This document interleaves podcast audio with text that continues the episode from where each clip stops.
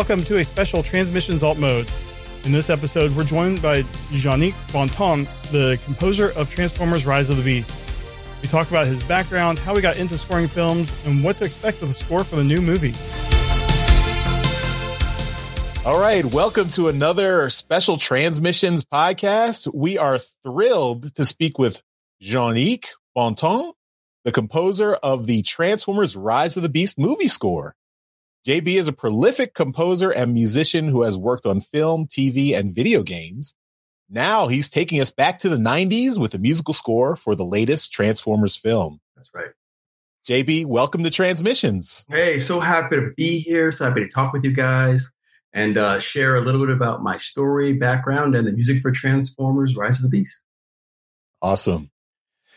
Yeah, let's uh, let's jump right in. Uh, first, can you tell us uh, how you first got into music and what led you to composing? Sure thing. So, uh, my mom was very much interested in hearing the organ in the house. So she took a little four-year-old me and pop plopped me in front of the organ with a music teacher. I didn't really love the organ, but eventually they bought a piano and that became my best friend, especially during the arduous middle school years where I could pour my poor little heart uh, to my little compositions on the piano and it kind of stuck. So I ended up being in various bands in school, accompanying people. Uh, but it was never really meant to be a career because I saw so many people who were way talented, my teachers, other professionals. And you know what? They all lived at home with their mothers. And I was like, that's not the life that I want. Nothing wrong living with your mom. Nothing wrong. It's just that I could see that, you know, being a musician, even though it's your calling, it's a tough industry. It's a tough uh, vocation. Uh, so I was like, nah, not for me. I'm just going to keep playing a little bit. When I went to college, the plan was to be a lawyer. So I figured what I did undergrad didn't really matter because I'm going to take my LSAT and go to law school. So I decided to study music. So I did my undergrad in music. I took my LSAT. I realized I was not going to law school. So that wasn't happening. I like my score. Uh, and I graduated from college with a newly minted music degree, and I had no idea how to monetize it. So, like most enterprising 22 year olds in the uh, mid 90s, I answered an ad in the paper for a computer programmer needed, no experience necessary. I was like, I like computers. I have no experience. This is great. They're talking to me. so I decided to answer the call, show up, I get hired, and that launches a 15 year career in computer science. I started out in Silicon Alley in New York City doing e commerce things. And then eventually that led me to Silicon Valley where I was a executive director for a software security company. When that company was bought by HP, I was trying to figure out what I want to do with my life. And slowly but surely, music started coming back. Just started playing the piano again, started playing in church. Uh, and eventually I discovered this thing called GarageBand on a, my Mac. And I started playing around with just writing a couple of things because, you know, I had a music degree, so I knew how to write music. So I just started playing around, writing some music, this and that. And a friend of mine said to me, That sounds like film music. A light bulb went off. There's music in film? There's music in video games? You've got to be kidding me. And this is a real job that people do? Oh, I think I want to do that. And as I researched a little more, you know what? I want to do that. And I'm going to do that. Well, the hubris at the time uh, really sort of made me very, uh, let's say, encouraged me to continue on this path. Uh, so while I was still working, I did more research. I found out this was a real career. I started uh, interning at a school called Pyramind in San Francisco. I met some more people. And eventually I met a guy named Clint Bajakian, who was the head of game music for Sony PlayStation. Oh. Yeah, I mean, and it really was just a chance meeting. I was there basically putting chairs away, and he was there, and I just talked to him, and he said, "You know what?" and told him my story, what I wanted to do, and he said, "Why don't you come have lunch with me uh, next week down on the PlayStation campus, and we'll talk about it." So I sent him some music that I had been writing because at this point I had been taking a couple lessons uh, classes at Berklee School Music Online. So I had a little bit of music to share. Wasn't very good, and no one will ever hear it anyway now. um, so I sent it to him, and he's like, "Oh, he's like, uh, you know what? You have some interesting instincts. Let's have lunch." So we had lunch, and I told him my whole story, background, what I wanted to do, and he said, "You know what? No one is going to hire you as a composer working in Silicon Valley. You're a Silicon Valley executive. We basically want people who do this, you know, and been trained in this. So you're going to have to go back to school because that is going to erase your past and become the new starting point. And the school you need to get into is USC because it's the number one film scoring program in the world. And we have hired a ton of composers that have gone through that program. So, challenge, game on. I had no idea how to get into the number one film scoring program in the world. But in business, I did know one thing you can never be a name on a piece of paper. Every job that I had in software, it was because someone called me and said, you know what? Come with me. I know who you are. We're doing this thing over here. We're going to create a position for you, or we're going to put you in the starting ranks of the, the company, or whatever it was. So people knew who I was, knew my experience and skill set, and then wanted me to come with them to build new things. And that was a great career, led me all the way to a Silicon Valley startup. So I said, you know, the people at USC just have to know who I am. So I went down to USC. I met the then director. Uh, we chatted a little bit, told him what I wanted to do and my story. And I guess he was intrigued, but he had obviously heard this before. Uh, so he wasn't really impressed. So he gave me an assignment. Uh, the class at USC, they actually invite composers who are well established to come and do workshops with the students. So this, I guess, last week, a composer named Teddy Shapiro, uh, who he actually became a wonderful mentor to me later on in my story, uh, was the mentor, and he gave everybody an assignment from The Devil Wears Prada. So he gave me the same assignment from The Devil's Wears Prada and said, "You know what? Go home, score it, send it back to me, and then we'll talk." So I took, I was quaking in my boots uh, because this was kind of like the big interview, I thought. Took it home and I spent a few days working on this score for, you know, when Meryl Streep's character first comes into the building and everybody's hiding, preparing. So I did this uh, piece of music for that scene and I sent it in to him. Uh, he wrote me back and said, you know, it's not bad, but it's also not good. but the important thing is you did it. And I can hear something of your voice in this music. So let's keep talking. He said, because I've given the same assignment or done similar things with people in your position who want to make a change, and I never hear from them again. You actually followed through and sent me the assignment.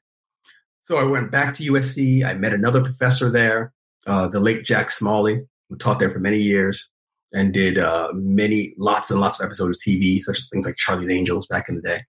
So I conversed him to be my private instructor. So I flew down from Silicon Valley to LA twice a week. Sorry, not twice a week, twice a month to take private lessons with him. And at the end of that time with him, which was almost about nine months, I had a portfolio of things that I was actually proud of. So I submitted that as part of my application to USC. So that plus them also knowing me because I continued to visit, continue to talk with people, share my story. I guess that's that let me in the back door. Uh, so I was there in 2011, 2012, and from there, slowly but surely built a career. Uh, and am where I am today because of that guy, Clint Bajakian, said, I got to go to USC, erase my past, and start over which of course wasn't easy because at that point I had acquired a wife and two kids. And it was a journey from, you know, being rich dad to now being student dad. Uh, but along the journey, we had everything that we needed. No one was ever hungry or we had a roof over their heads. Uh, and my boys, you know, they're big, so they were eating a lot, but they were never hungry. Uh, clothes were fine. So every day we had what we needed on this journey.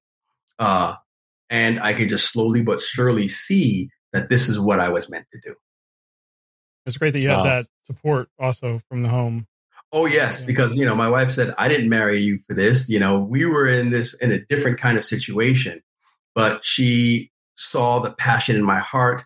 Uh, she saw that this was something that was very important to me, and she had faith and said, "You know what? We're going to go on this journey together." That's awesome. Yeah. And I, I saw recently that you're so after you you went to USC, you're now you're now teaching there. Is that correct? Mm. I did teach at USC.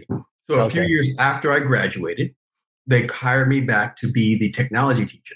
So it was kind of interesting, you know, just getting out because I was the tech guy. In every USC class, there's a person that does something. So I was the tech person.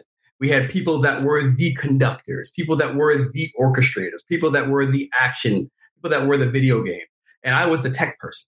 So when there was a vacancy for the tech instructor, you know, I applied because again, with my newly minted USC degree, no studio was sitting here waiting for me to hire me. I was like, Clint, I thought I was getting ready to get hired by Sony. No, Clint was in the wind. I didn't hear from Clint. No, I'm just joking. Clint and I stayed connected over the years. But, you know, uh, that was just the first step.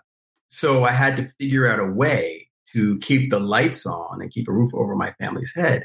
And that ended up being uh, teaching for one. So I taught at USC and at Occidental College. But I also started a tech company doing tech support for other composers. Oh. Remember that guy, Teddy Shapiro? He was my first client. And bless his heart, because I knew a little bit having a tech background, but obviously I was learning.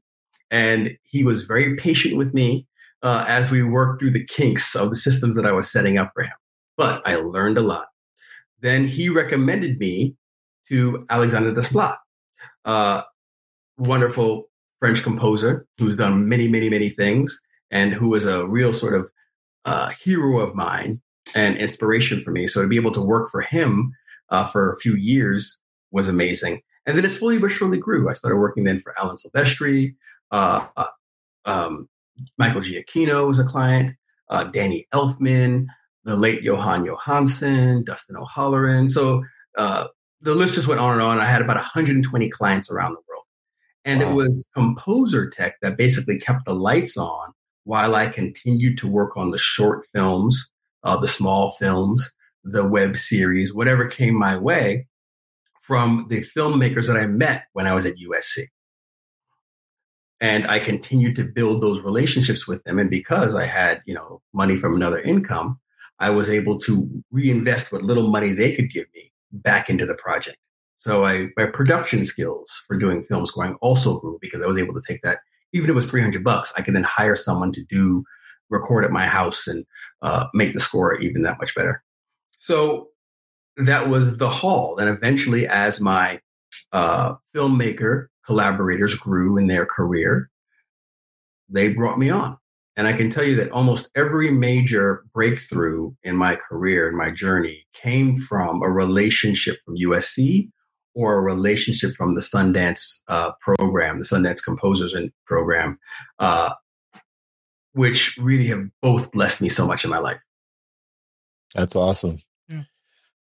So we're we're going to get into into movies and film, but I do want to ask about video games, just because that's that's something that that I've loved since I was a kid. So how did how did you get into uh, like how what was your first big break with video game uh, scoring, or is there is there could you give us some some examples of things you've worked on in the past? I know recently Redfall just came out. Redfall and just you, came and out. you're working on that. You uh, you produced that, so I produced the entire score for Redfall, and very wow. excited and ex- about that. Uh, I think it's an interesting sound, and I think people are writing about the score. You know, so that's actually exciting that people are feeling that the score is working with the game and sets the appropriate mood.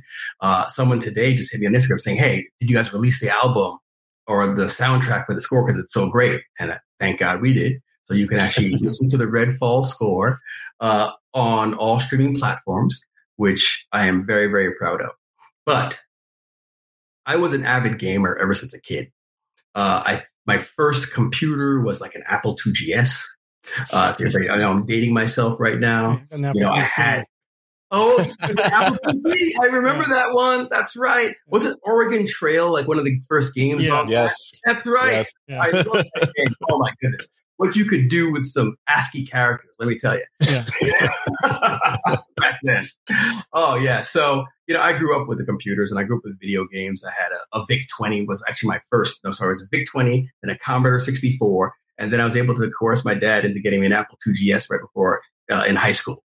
Uh, uh, had the you know Nintendo everything. So I basically always had some sort of gaming system. I was the kid that you would get dropped off. Mom would drop off at the mall, give you a roll full of quarters, and she knew I was still going to be in the arcade uh, when she came back. Right. So that was me. Or the arcade was my daycare. So sorry, mom. But um, uh, so video games were always a big part of my life, but I never really noticed the music in video games. So when this epiphany happened that there's music in video games, I said, you know what? I want to do video games first. So first um, foray into this or approach to this was to do uh, video game scores. And that's, again, I went to a school in Pyramind. It was mostly focused with San Francisco. So obviously big tech corridor. That's how I met Clint Bajakian, PlayStation. So that was my focus. I wanted to do video games. But Clint or someone else told me early on, even before I went to USC, that there's not a great crossover from video games composers to film or TV composers. And this, this was this way like 12 years ago. Um, and that when people start in movies, right, they might be asked to do a video game. Uh, perfect example was Harry Gregson Williams, who did Metal Gear Solid. You know, he had a huge movie career, but then he wrote one of the most evocative and one of my favorite scores uh, for a video game for Metal Gear Solid. So I was like, you know, I need to emulate that career. So even though video games were really the impetus for all of this, I waited a little bit because I said I got to grow up in the film world. But uh, I met a young man named, um, oh geez, now why am I forgetting blanking on his name right now? Uh, Oh my goodness. And he's going to kill me if you actually watch this movie. he's really, really, really going to kill me. Uh, he did the score for Call of Duty World War II, um, and which won many, many, many awards. And he asked me to join him to do some additional music. So this was my first foray, you know, into doing game music was this AAA title, which I couldn't believe. But we had met in San Francisco. Uh, we had become friends, and he's to kill me because I can't remember his name right now. Uh, still sort on a blank. Um, and we ended up working together on that. And let me tell you, he kicked my butt because he was a he is a wonderfully talented composer, and I was a mid composer. So he really sort of told me what I needed to do to get to the level so that it could actually make it into the game. And you know, under his tutelage, uh, I was actually able to write some music that ended up in some of the biggest, bigger sequences of the game because he, you know, he gave me all the action music. Uh, maybe that's why I'm forgetting his name. It's the trauma. Uh, Wilbert Roget. Yeah. Wilbert Roget. That's correct. oh my goodness. Oh, yeah. Google to the rescue. Yeah. Thank you, man. Jeremy, you saved me.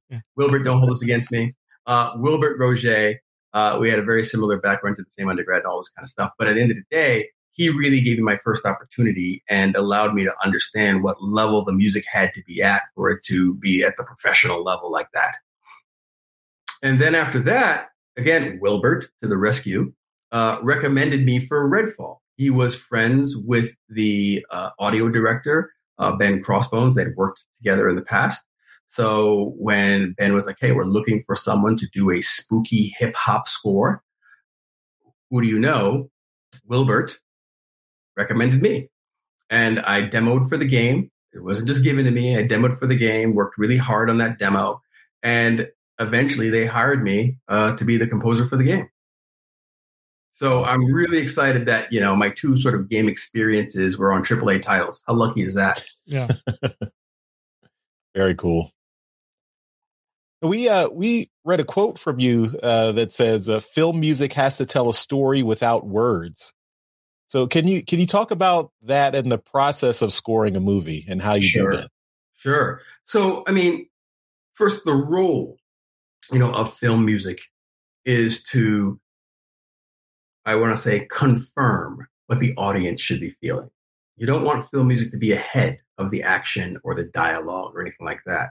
you want it to confirm that something important has happened, confirm that there's an emotional shift. So you're always sort of there to give that emotional support or underpinning to whatever scene it is. It could be an action sequence where you're really trying to help the adrenaline go, or you're trying to work on the threat uh, that the audience should be feeling, or it could be an emotional cue where you know you want to confirm that the character is really emoting here and has some sort of sense of loss. So you know, I'm always there to sort of confirm what is there. So first and foremost, film music has a function which is to be emotional, right? And the to carry the wide span of emotions. So being able to, I think, craft a piece of music that has emotion in it, but also tells a story and shifts. Because obviously, when you're watching a movie, you're not looking at a static picture. Things are changing, things are moving, and even in the in one dialogue or in one scene with dialogue, there could be a major shift in what happens. So the music, you know, I think film music has to be able to support that story and have the appropriate shifts, but at the same time, not call attention to itself. Because people are there for the actors, the dialogue, right? The music is there to give support, but not to be the focus. Sometimes it is, and we look for those moments when there's the montage. Uh, but you know, unfortunately, they usually stick a song in there not giving us the opportunity to like, you know, do the score. So, you know, uh, the other thing that I realized is that, you know, growing up in New York and enjoying, you know, hip hop, R and B, you know, gospel, uh, and really being rooted in the African American traditions of music, um, especially growing up, you know, with rap music. Uh, with rap music, you know, you actually could have like, you know, a four bar phrase or at least something that repeats and it kind of goes on. And the lyrics is what gives you the cadence, the energy, or potentially the storytelling aspect of it. So when you don't have lyrics, right? Music can just then just feel repetitive if it's in that same sort of structure. So one of the things I wanted to craft early on is how can I take these, uh, let's just say these uh, genres of music, hip hop, R&B, gospel, that usually rely on lyrics, make them instrumentals, still be in that same world, but tell a story, right? And have the appropriate shifts. And, you know, one of the things that people always tell me when they peruse, you know, my music on my website is that listening to your music, it creates a story in my, I don't know what kind of story it's creating, but it creates some sort of story in their mind and they can sort of hear that there's a journey. The music takes people on a journey. And I, that's what the, the important thing for film music. It's not static. It comments on what's happening and it needs to be able to take you on that journey, support that journey without calling attention to itself. Very cool. So w- when you're working on a movie, um, what's in, in what's the process with the director? Like, does the director map out scenes for you and say, you know, here's the here's what I'm going for here, or you get like like a, maybe a cut of the film and you just watch it, you know, start to finish right. and say, oh, how how do I map out what goes here, here, here? Well, it kind of depends on what your relationship is with the director and the film and when you come on. So, for example, if I'm coming on really early, they're still in script stage or it's an idea. I might be asked to write music away from picture that has a certain uh, feel to it that evokes certain emotions that the director wants the audience to eventually feel when the movie is done. So that, or it might help them write, get them into the right mood for writing. So it could be early on where I'm writing music away from picture that just does that sort of storytelling and creates those textures that emote what the uh, writer, director, producer wants to feel. But more typically, you're brought in when there's at least a director's cut, you know, or maybe there's some sort of producer's cut, but there's some cut of the film. And, you know, as they are editing the film, they're putting in things like temp music into the film. So this way they're choosing from all the best scores in the world, right? Little pieces of pieces of music, cues of music to give again, support the scene in the way that they need it to be supported. And sometimes it's the editor, you know, the film editor grabbing pieces of music that they're familiar with, they know, they already have a treasure trove of things that they know, their toolkit, and they're putting it in right? As they're cutting the scene together. And in more, uh, let's just say in bigger productions, uh, you might have a music editor that does that. So there's a separate person called a music editor that would then be editing together the temp score. And that's where things can sort of really uh, be challenging because they know how to edit music and it sounds like a real score and it's doing all the storytelling and it's crafted to the scene. And sometimes you watch it like, how am I ever going to beat that? This is perfect, right? And they're also pulling from, you know, the best pieces of music in the film music canon. So you're like, wow, what am I going to do to like top this?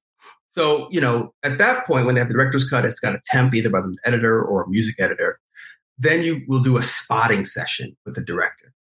And that means you sit and watch the movie. Hopefully, I get a cut of the movie before, so I come with some ideas, and then we watch it together. And we talk about, you know, what is the role of music? And one question I love to ask, you know, directors is, if music were a character in the film, what would its purpose be? Because everything in a film has a purpose even the picture that's hanging behind the actor, right? When they're doing their speech or whatever, that picture was placed there for a purpose. So my question is, what is the purpose of music in this film? And then with that question or lens, we look at all the scenes that have music and we ask, well, what's the purpose for the music in the scene? And that then gives me, you know, a sense.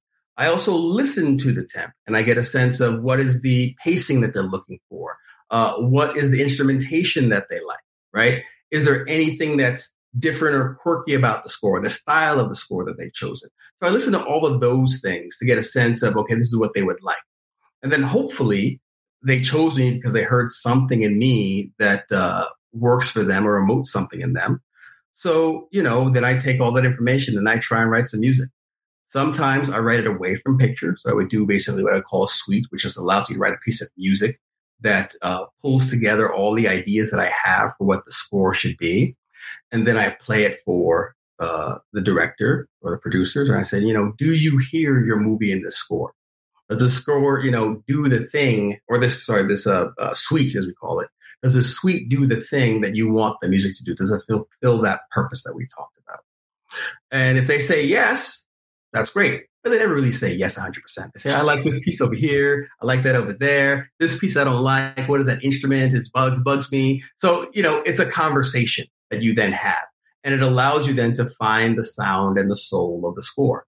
So as you sort of, you know, work on that suite, you know, away from picture, then I like to start applying things to picture from those suites. So I might see a scene. Okay, I know that uh, this piece of music that I wrote, you know, the the Dark Warrior suite uh, I want to try that over here. So then I throw it up against picture. Uh, first time I watch it, I usually hate it. It's like, I don't understand why this, who wrote this thing. Uh, so, but then after a while, I kind of get used to it, right? Or I try a different piece of music and I find something that kind of works. And then I start to craft that piece of music to the scene, uh, to see if I can make it work that way. And then we start, show that to the director. The director usually says that they hate it. Uh, not really. Uh, sometimes they say they love it. Sometimes they hate it. And you just got to have that conversation about, well, what, how do we change it? Because once you have something, right, you can talk about that something. It's when things are sort of amorphous and ethereal, that's when they become sort of, I don't know what we're saying. But as soon as we can point to a piece of music and say, okay, here it is to picture, how does it make you feel? They can definitely say it works, it doesn't work, I like this, I don't like that, it's too slow here, it's too fast here, it's too loud, blah, blah. So now we start to create sort of a sensibility and a vernacular, you know, for the film score, which is very important because we're on the same, using the same terms, the same language, we're building a language not only between each other, but also for the film. And then we do that a bunch of times until we get that right. And then at a certain point, there'll be a, themes, there'll be musical melodies or potentially sounds or motifs, which are just sort of short phrases of music uh, that might start to gravitate or work towards certain characters, right? So I might have a theme for this person, a theme for that person, a theme for the place, right? Uh, that they're in, or a theme for one of the montages. So then I can start taking those building blocks, right? And seeing where I can apply those building blocks, those ideas throughout the, the film so that the film score has some sense of cohesion and that it doesn't seem like random pieces of music, but it actually feels like one thought, one idea, and it fits the tone and the emotions and the journey of the film. Oh, Sorry, I, I know my answers are long winded, but I was a teacher, no. so I'm so sorry. no, it's great. It's um, I, am not. I'm. I'm not sure if this is in your purview or or if there's a like if there's an extra step. But how do you um how do you uh to combine the score and the original music with music that's like sampled or soundtrack like you know you right. mentioned hip hop as a big influence and of course hip hop is a is you know the basis of hip hop is a lot of sampling so yep.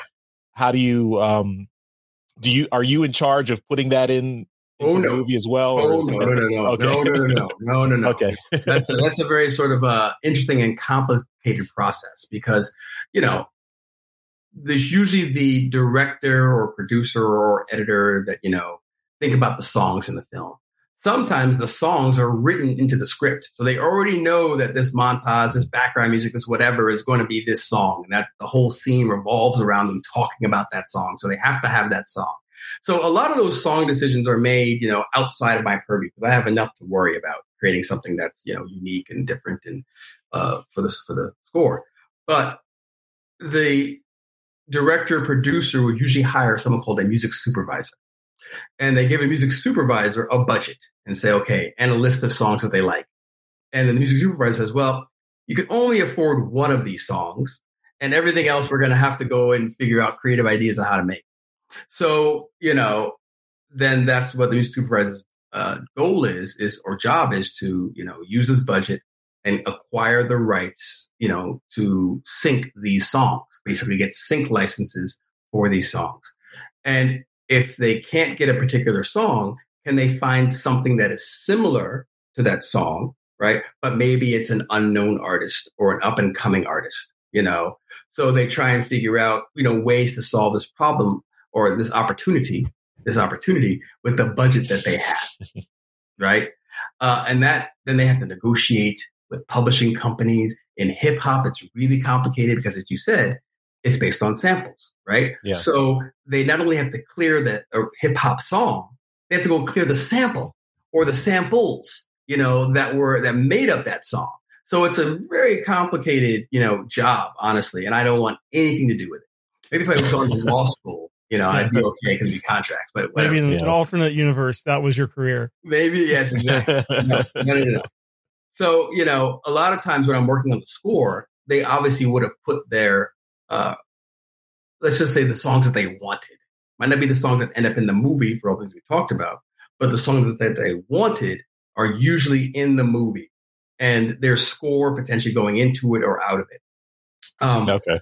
So one thing that I've got to think about is I have to think about, you know, how can the score hand off to a song? And then how can the song hand off to the score? So I'm thinking about key, I'm thinking about texture, right? Because I don't want it to be a train wreck uh, when you sort of go to the song from the score or vice versa. So I'm always figuring out how I can sort of lead the audience into and out of, you know, the song that they paid a million dollars for. Right. Now you you mentioned uh, you know the this process. So let's let's talk about in particular with Rise of the Beast. So you're working with hmm. Steven Caple Jr. Uh, but you've worked you've worked with him in the past on several projects, previous projects. So how did you two start collaborating? Well, remember that place USC that I talked about earlier? he and I met at USC, and you know one of the things that I didn't realize uh, when I was applying is that there's actually a world class film school, the School of Cinematic Arts, right across from the music school, and they encourage collaboration. So Steven Caple Jr. on his first short film uh, at USC, he hired me to score it. And uh, we've been together working on things ever since. From our uh, web series called Class to a our first feature called The Land that went to Sundance and did well and got distributed through IFC Pictures. Um, then eventually I came on as additional music to work with him on Creed 2. You know, Ludwig Göransson obviously did an amazing job on the Creed score and they hired him to do Creed 2, but Steven was directing, and he made the request that I come on board and work under Ludwig, which was an amazing experience actually, and I learned so much uh, working under such a talent. So that was a, a, yet another blessing. And then eventually, uh, it came to Transformers: Rise of the Beast. And you know, when I heard that he had gotten it, I was like, oh well, they'll never hire me. Maybe pick me up on the on the next go round, right? Because uh, I'm not worthy. You know, I don't have a blockbuster feature, you know, under my belt. So they would never really hire me. But to the strength of, you know, my agents and the strength of Steven pulling for me, uh, they ended up hiring me and they hired me early because rightly so, I had never done this before. I mean, who really, I think two people have done Transformers movies. So, I mean, there's not a big pool of people to pull from, uh, to do Transformers movies. So they hired me really early. And, you know, Lorenzo di Bonaventura, one of the producers said, uh, I would like to hear music in the movie to picture as soon as possible because he wanted to know uh, what we were thinking about, what we were producing. And to his credit, he said, because not because I want to fire you, but because I want to be able to direct you early enough in the process and give feedback early enough in the process so this way you can be successful. So that was great. So, you know, when we had the first sort of screening of the movie, uh, you know, uh, early in the process, I had already written the cold open and, you know, the first reel of music. So, or the first reel. So I was working with the songs. I created some themes. I put all that stuff together. Uh, so that this way they could get a sense of what my sensibility was and how I would approach scoring uh, Rise of the Beast. And they liked what they heard. So I got another few months to do some more stuff. And slowly but surely, I just kept feeling I was getting extensions. Uh, and slowly but surely, you know, after working on being hired, ooh, I guess it's been a year and a half, uh, being on the project for about a year and a half, you know, we have a score that we're very proud of and excited for the world to hear. Awesome. Now, are you a fan of Transformers? Okay. Listen. Listen. Uh, I grew up with Transformers. Yeah, as a kid, you know, showing up in the 80s, like the Transformers were, you know, near and dear to my heart. I had one of the first Optimus Primes, you know, uh, Starscream.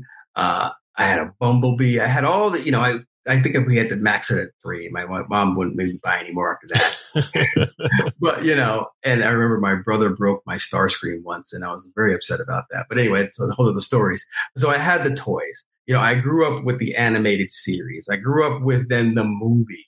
Uh, you know, oh my goodness, you know, you, have got the touch, right? I mean, give me a break. I love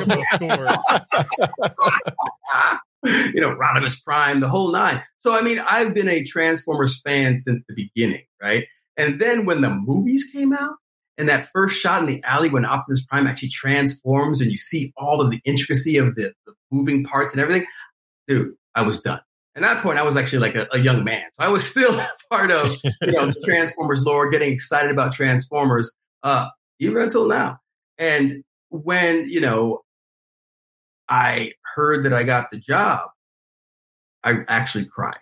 I really cried because, well, I cried out of fear for one, but I also the big shoes I was stepping into. But I also cried because I felt that this is like the culmination of a journey, not the end, but at least saying that something that was near and dear to my heart, I get to be part of that next chapter. And I was extremely humbled and moved by that op- this opportunity. Awesome. Now, I, I mean, I know, uh, you know, for for us, since we're since we do a podcast about Transformers, we're kind of deep deep in it for a long time but i but i have to imagine you kind of maybe dipped out of it after childhood and then kind of came back a little bit later. So that is very uh, true. I was not a fan i was not part of the beast wars era okay? Okay.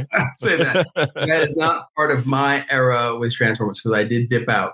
I was there in the beginning in the early but you know i had to come back and understand you know who uh, the maximals are uh, and you sort of what their role in their story is. So now I have become a fan of it. But at this point, you know, I did do the dip mm-hmm. out and came back. No, it's it's it's it, you know it's very welcoming. So welcome back. We're glad glad we got you back. I'm so happy to be here. now, with uh, I mean, we've we've seen from the trailers that Rise of the Beast is set in the '90s, and and definitely we hear that that hip hop soundtrack. I mean, I, I think I heard Biggie Smalls, I heard yep, DMX in the DMX, trailer. That's correct. All that. Um, so can I mean without spoiling anything, can you can you tell us a little bit about like some of the themes that you were targeting with this score, or, or you know? No problem whatsoever. Um, so you know what there, I think there are three kind of distinct sounds to the score. Um, you know, as you know, it's 90s, it's Brooklyn. So we had to introduce the sound of 90s in Brooklyn, you know, into the score. Um, now, it is not a hip hop score. This is a Transformer score. So it will be big, it's epic, it's orchestral, right? Uh, it's hybrid, meaning it also has synths, but you'll find that it also has a little bit of bounce and a little bit of groove to it. And the iconic sound of, you know, the instrument of, you know, 80s and 90s hip hop, the Roland 808 drum machine. So definitely had to get the 808 involved in the score, uh, in the appropriate parts. And then I also say give it that Brooklyn bounce, you know, uh, through some syncopated rhythms and sort of the way that things kind of move rhythmically as well as harmonically. So I try to infuse, you know, me growing up as a 90s uh, kid with hip hop into the score, but yet it is not a hip hop score. So you'll get tastes of it that's sort of flavored by the environment. And I'm very excited. I think we really sort of pulled it off. Some interesting stuff from Mirage as well that you'll hear in the score. Uh, we really sort of went into an interesting direction, I think, for, you know, his theme and some of the sounds that are associated with him. Uh, and yeah, I'm really excited for people to hear it. Awesome. Yeah, a couple years ago, we we talked with Alexander Bornstein, who did who's the composer for the Netflix War for Cybertron show. That's right. And he talked about how the music kind of set the mood and scene for Cybertron. It was like very dark. And uh, with this movie, you have Peru, New York City, and some giant planet eater that we've seen in some trailers. And you know, can you talk about like creating kind of the music for each yeah each section and then how they all work together? Okay, so I didn't spoil that for anybody about. no. Okay, I didn't say it. The trailers, the trailers, the trailers told us the trailer already. told you. Okay, fair enough. The trailer did tell you that. That's why you saw Machu Picchu, you saw that stuff, so you knew where you yeah. were. Okay, good. So I'm not ruining. Uh, so we talk about the first part when we're in Brooklyn. You know, the influences that we bring in from Brooklyn. Uh, so we just mentioned that, right? When we go to Peru, uh, I was very important to me to integrate the sound of uh, that region of Peru uh, Machu Picchu and Cusco. So what I did some research and I called a friend of mine who also went to USC, uh, who was a composer that came to the program and then went back to Peru, born and raised in Peru, went back there. So I called him and said, Hey, what are some of the instruments, the rhythms uh, that I need to be aware of so we can integrate them into the score and give the score that feeling? So he gave me a huge, it's like, you know, uh, document with links and all that stuff. So I got a chance to do a deep dive, you know, into the music of that area. And the music that um, spoke to me most was the Afro Peruvian uh, style of music. Uh, that's very syncopated, very rhythmic, you know, sometimes goes in six, eight. So those were all very interesting rhythms and patterns for me. So when I started to talk about uh, the need to, you know, bring in some musicians to sort of help really help me nail the sound, one guy's name showed up, Alex Acuna, uh, here, the world class percussionist. He's here in LA, and he joined, you know, the music team to really help us nail, you know, the Afro Peruvian rhythms that are baked into the score uh, for that section of the movie.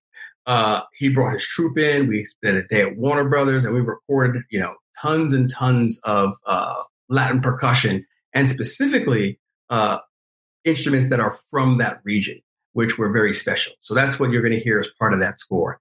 Then I worked with uh, another gentleman uh, named uh, Pedro Eustache. And Pedro Eustache is an amazing uh, woodwind player who works with people like Hans Zimmer and goes on the Hans Zimmer live tour and all this stuff. So he's kind of famous in our community. And we asked him to come on board and he jumped in and he brought in, you know, flutes specifically from the region and never heard before. He built a Tarka type flute uh, so that we could play some of the melodies because uh, with what we were trying to play as far as the notes, they weren't naturally accessible on the native instrument. So he created a custom flute with a Tarka mouthpiece that gave us the texture that we needed, but also be able to hit all the notes that we needed. So that was pretty exciting. And then we also brought in uh, the famous bass player, uh, Abraham Laboriel, uh, who basically came out of retirement to come and play on the score. and he brought you know the guitar on fire uh, for this section. So you know it wasn't only a concentrated effort on wanting to represent and be authentic to the region. It was about then finding the people that could really bring that flavor, and I think you will definitely hear that there. And then finally, for the more Cybertronian uh, uh, uh, area that you saw that looks sort of more metallic, you'll we'll rely way more on synths uh, for that section uh, as being sort of a synthetic world, right, or a synthetic landscape. So we rely way more on synths, and I've got great friends who came on and helped me with finding some really rare stuff. Nathan Matthew David and um, oh geez, Anthony Baldino. Uh, two amazing synth programs have amazing synth collections, and we were able to get some very rare sounds uh, on the score, accompanied with the themes and that we created and the melodies that we created. So you kind of get three distinct sounds of the score as again, we get music telling a story as our characters navigate these environments and landscapes. Is, is it much of a challenge to kind of blend them as you're transitioning from one location to another? Well, you know, here's the thing. Um, one of the things that I love to do, and many film composers love to do, is you create a melody, right? And the melody, as I was told, and I uh, understand, is the subject, right? The melody is sort of like what you want to say. And people can hear that melody and they attach it to either a character, or a place, right? Or a group of people, whatever it is. And you sort of are very specific about that melody when this thing or this person or whatever happens. So you start to attach, okay, this this is the melody for these people. But then you create the context, right? The harmony, the texture, the instrumentation, all of that couldn't change, right? To give you the context of what this character is in. But yet it's still recognizable because we've trained you on the melodies. So when we move from each of these environments, the themes that we create are all consistent. The themes for our villains, the themes for our, uh, you know, uh, various heroes, the theme for, you know, the search. We create all these themes. So when we move from Brooklyn, they have that Brooklyn bounce. Then we move to Peru. They're surrounded with more of a Peruvian percussion and Peruvian grooves. Then we move to, you know, the last environment, right? They're more surrounded by synths. So this way you're going on these, these melodies, right? These themes are going on a journey with our characters. That's awesome. Yeah, I mean, and, and, speaking of collaboration, we did see uh, on your Instagram and and on uh, a tweet by previous Transformers movie composer Steve Jablonsky uh, that uh, he's on a part. He's a part of your team and was a mentor for you. That is uh, on this correct. film, and I was super um, not only geeked out to like meet him, and uh, when he agreed to come on board and sort of you know be a mentor for me, I was extremely you know blowing my mind. Like again, this was the guy who created, you know, the themes that not only that I love and know, but so many people around the world, you know, love and know. And and you know, when I was uh, announced that I was part of this, people were writing me about how much those themes meant to them. So you know, and how it brought them through, you know, dark times or encouraged them to do the thing that they needed to do. So I know that these things meant a lot. So I met Steve. It was a wonderful conversation and he agreed to come on board and mentor. So, you know, I would run pieces of music by him, uh, and he would give me his thoughts, you know, about this or that. Uh, then, you know, we had this great idea that toward the end of the movie, that we would actually, you know, create a medley of the past themes, right, of the movie, of the movie franchise, plus the new themes that we're introducing uh, in the movie as well and to create a medley, you know, to sum up, because, you know, no spoiler here, you know, Prime always gives an epic speech, right? At the end, Autobots and da, da, da, we vanquished, right? So he always does that. So, you know, during that sequence, um, uh, uh, we end up playing a medley, right, of all these themes. And I asked Steve to actually write that. And he did an amazing job of putting that together. And I think it's going to be a great thing for the fans to hear, you know, the themes that mean so much to them, right? Along with, you know, the new sort of stuff that we've been creating that they went on this journey uh, on this movie. Very cool. Yeah, that's awesome. Yeah, th- those um, soundtracks for those the Michael Bay movies that he, he worked on. In in a lot of cases, they were the best parts of the movies. I, I can't tell you how many times I've just like needed to focus, and I just throw on you know one of those albums. Oh yeah, they're amazing. And I mean, again, the themes are just so you know evocative. Boom, boom, boom, boom, boom, boom, boom. Right? Yeah. It's like you already know where you are, and they set the mood and the tone, and they have so many feelings right attached to them. So, uh, you know, I was really honored to be able to you know work with him on these themes, and I learned a lot just by studying them as well. Yeah. Have you uh, have you ever uh, run across Vince DiCola in, in your career ever? No, Vince Nicola, no, don't know that person. He, he did the score on the '86 movie.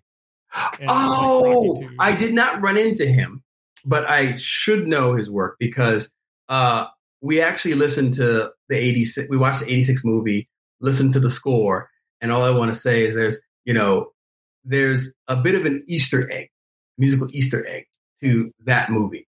So hopefully uh, the fans will catch it and they'll say, yes. Oh, we're we'll be we'll be listening for that. oh, yeah, hopefully you hear it. You know, a lot Uh, of us 'cause have listened to that probably more than any other album. I mean, it's great. It's great. It's just uh, so much of the '80s and you know Mhm. synth sounds at the time and the roots at the time. It's really cool. So we wanted to you know get a little piece of that and you know put that in our score. awesome. Now, um, earlier you mentioned uh, that you had uh, in the past had uh, had had worked with uh, Michael Gi- Giacchino, Giacchino, yeah. uh, and uh, I noticed that uh, just last year he, or maybe it was the year before, he he actually got to direct a, a short or a, a, right. a show for Marvel, The Werewolf by Night. Mm-hmm. uh, which you know I, for me it was it was surprising to see someone who go who's primarily known for musical scoring getting into directing. So I guess I wanted to ask you: True. Is that an ambition of yours? Any any interest in in getting into Well- actually directing? Interesting. I think I would start by producing first, if anything. Okay, Right. So, uh, one, you know, I hopefully have a very long career in film scoring because, you know, I feel like I'm just getting started. So, if, you know, time permitted, and that being the primary goal, I would potentially love to produce something uh, at first because I think the producer is really the person that pulls all of, can be the person that pulls all of the moving parts together and create basically, you know, a film or a TV show. So that might be something that would be interesting to me. Uh, and then, you know, eventually directing, don't know. I don't know about that. That's because I see what directors go through. I see, you know, uh, all of the problems and all of the challenges and all the stuff, right, that they have to be responsible for, especially on a movie like, uh, you know, Transformers: Rise of the Beast. Oh my goodness, uh, you know, uh, hats off to Steven Caple Jr. He navigated so many things to make this movie, and it's pretty amazing. Um, so seeing all that, I don't know. Maybe I would direct, you know, maybe a short music video or something like that. We'll see. now if if you're not uh, if you're not familiar with the online fan Transformers fan community, I, I just want to tell you get ready because you're you're about to you're about to be kind of a little bit more visible. that Uh, is very uh, true. I'm I'm curious to uh, just to wondering if like if you if you if you go to like any kind of conventions, there are Transformers conventions, and I was wondering if you if you'd entertain the thought of I would of if totally you go were invited. Absolutely. If I was Cool. invited, I would totally show up for one of those. Absolutely. Awesome. All right. Well, we we know a couple of the organizers, so we, we might All right, we well- might put them in touch. You put them in touch with me, have the invite show up. I would love to be part of this. Awesome. And Awesome. there's a big one in LA next year. Oh, wow. So- okay. Yeah. Perfect. All right. Well, I, I think uh, I think we we've gone through all our questions, but uh, before we end the interview, we uh, we all our guests we give them a kind of a rapid fire, uh, just really really really quick list of questions. These are not all Transformers related, just you know, kind of either or, yes or no, A or B, trying to get Okay. get a sense of of uh, you know your the the you know the JB experience. So okay. um, Fair enough. Looking forward to this. we'll we'll take you through these questions and uh, we'll we'll see how you do. okay. Ready to go. Here we go. All right. First up, uh, Autobot, Decepticon, Terrorcon, or Maximal. Maximal all day. Oh, really? Okay. Yes, Maximal all day. So just a little thing when we were I was working in Paramount in the edit bay and they had transformer signs in all the offices. I chose Maximal sign for my office. Nice. Just so you know. so, who is your favorite Maximal? Oh, that's a tough one. I want to say Cheetor. Uh Okay. but you know, Optimus Primal is always great. But I would say probably say Cheetor. All right. Now, Transformers live action movie one, two, three, four, five, or Bumblebee, and I'm I'm going to exclude Rise of the Beast, but so you got to pick one of the other ones. uh, I would say one. one. One, you know, introducing us to the world the first time. You know, you see the the, the amazing CGI that was so ahead of its time. Uh, that really sort of like brought still brings chills to me. I rewatched it a few times, uh, you know, during this process, and I'm like, wow, what an amazing movie. Awesome. All right, cats or dogs? Neither. okay, that's fine. I'm I'm right there with you. Now I'm I'm not a pet person. yeah, I have kids. It's close enough. Jer- Jeremy's grumbling. He's got yeah. a dog. Oh, sorry, Jeremy. uh, coffee or tea? Coffee. Chicken or steak? Steak. Pepsi or Coke? Ooh, can I put Diet Coke or Coke Zero? Yeah, that's yeah, that's fine. Okay, yeah. fair enough. uh, Burger King or McDonald's? That's a tough one. When I was in college, they had the two dollar Whoppers, but that got me through college. Now I would say McDonald's now, though. Okay. Uh, history or science? Ooh. These are uh, let's say history. All right. History. We'll say history. Xbox, PlayStation, or Nintendo Switch? Oh, PlayStation. All right. PC or Mac? Mac. But never mind, Mac. but I currently work on a PC, but Mac. Okay. Play in both worlds. iPhone or Android? iPhone. I don't even know what an Android is. Is there a phone app that you can't live without? Uh, Instagram, probably. Okay.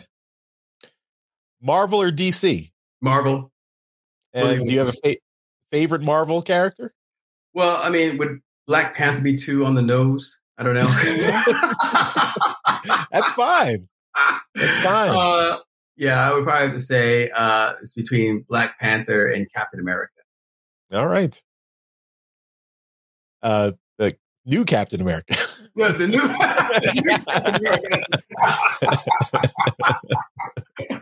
okay, you got me. Uh, Stallone or Schwarzenegger? Schwarzenegger. Pixar or DreamWorks? Pixar.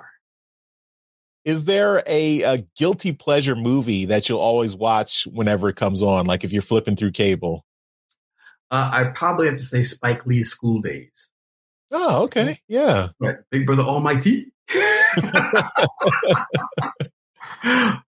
Baby uh, Giancarlo Esposito. Uh, That's right. Yeah. That's right. I mean, some classics, man, in that one, you know. Yeah. Tisha Campbell. oh, yeah. Yeah. Yeah. Star Wars or Star Trek? So I would say Star Wars for me. My wife is a hardcore Trekkie, so Star Trek for her. Lots of fights in this household. Simpsons, Family Guy, or Rick and Morty? Oh, Family Guy. Oh, okay. Walking Dead or Game of Thrones? Game of Thrones. Last few seasons okay. of Walking Dead, I had to fall off. uh, sports, NFL, MLB, NHL, NBA, UFC, or Premier League? Ooh, I would have to say uh, NBA. Okay. Uh, cars, Porsche, Ferrari, Lamborghini, or Volkswagen Beetle? Ooh, I say Porsche. You know, Mirage is a Porsche. Guess, yeah, it's perfect yeah. in the new movie. and last question: blonde, brunette, or redhead? I'm gonna have to say brunette. Okay. Even though redheads are sexy.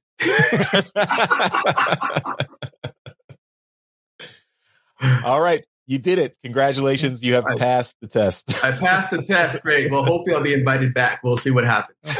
Oh, yeah. Anytime. You, anytime you want to come back on transmissions, you are welcome. Yeah. Well, maybe. Yeah. yeah. maybe we can have you back after the movie premieres and yeah, you about, know what? That yeah. would actually be great. To come back after the movie premieres, then we can get a little bit more detail into the score and the mm-hmm. process. After we actually it. get a chance to hear the score, actually get a chance yeah. to hear the score, you can ask me questions. You know, we can talk about things. So yeah, we'd love to do that. Awesome. Awesome. Yeah. Yeah. So Transformers Rise of the Beasts, it's premiering June 9th. So just a little bit less than a month to go. So we're, yeah, we, we got our tickets. We're ready to go. We're, we're going like we got, we got the early access on June 7th. So we're, we're, we're getting ready. So wow. Okay. All right. Great. Well, I should hear from you June 8th then. I hope. but uh, yeah, Jongnic uh, Bontemps, thank you so much for joining us on Transmissions. Thanks for sitting down with us. Really appreciate you taking the time to talk to us, and we really appreciate uh, you sharing your expertise and insights with us. And you've had a really interesting career, and we're and we're just so happy we got to talk to you. Well, I'm happy to be able to share. Happy to be welcomed back into the Transformers fan community. So uh, you'll be seeing more of me. Awesome. Yeah. Awesome. All right. Thank you. Thank you. All right. Thanks. Yeah. Thanks, everyone. And, uh, you know, for everyone who's watching us on YouTube, if you haven't checked out Transmissions before, we're at transmissionspodcast.com. We do two podcasts every week, all about Transformers, uh, Transformers toys and Transformers media, comics, TVs, movies. So uh, we got lots of content. We also have a Transformers live play RPG podcast, Empire of Rust, that's done by some of our friends. So uh, if you are into RPGs, Dungeons and Dragons, tabletop games, check out a Transformers themed one. So that's a that's available too. So we've got all that uh, on our podcast. Our podcast available everywhere: uh, Apple Podcasts, Google, Spotify, and on YouTube. So check it out.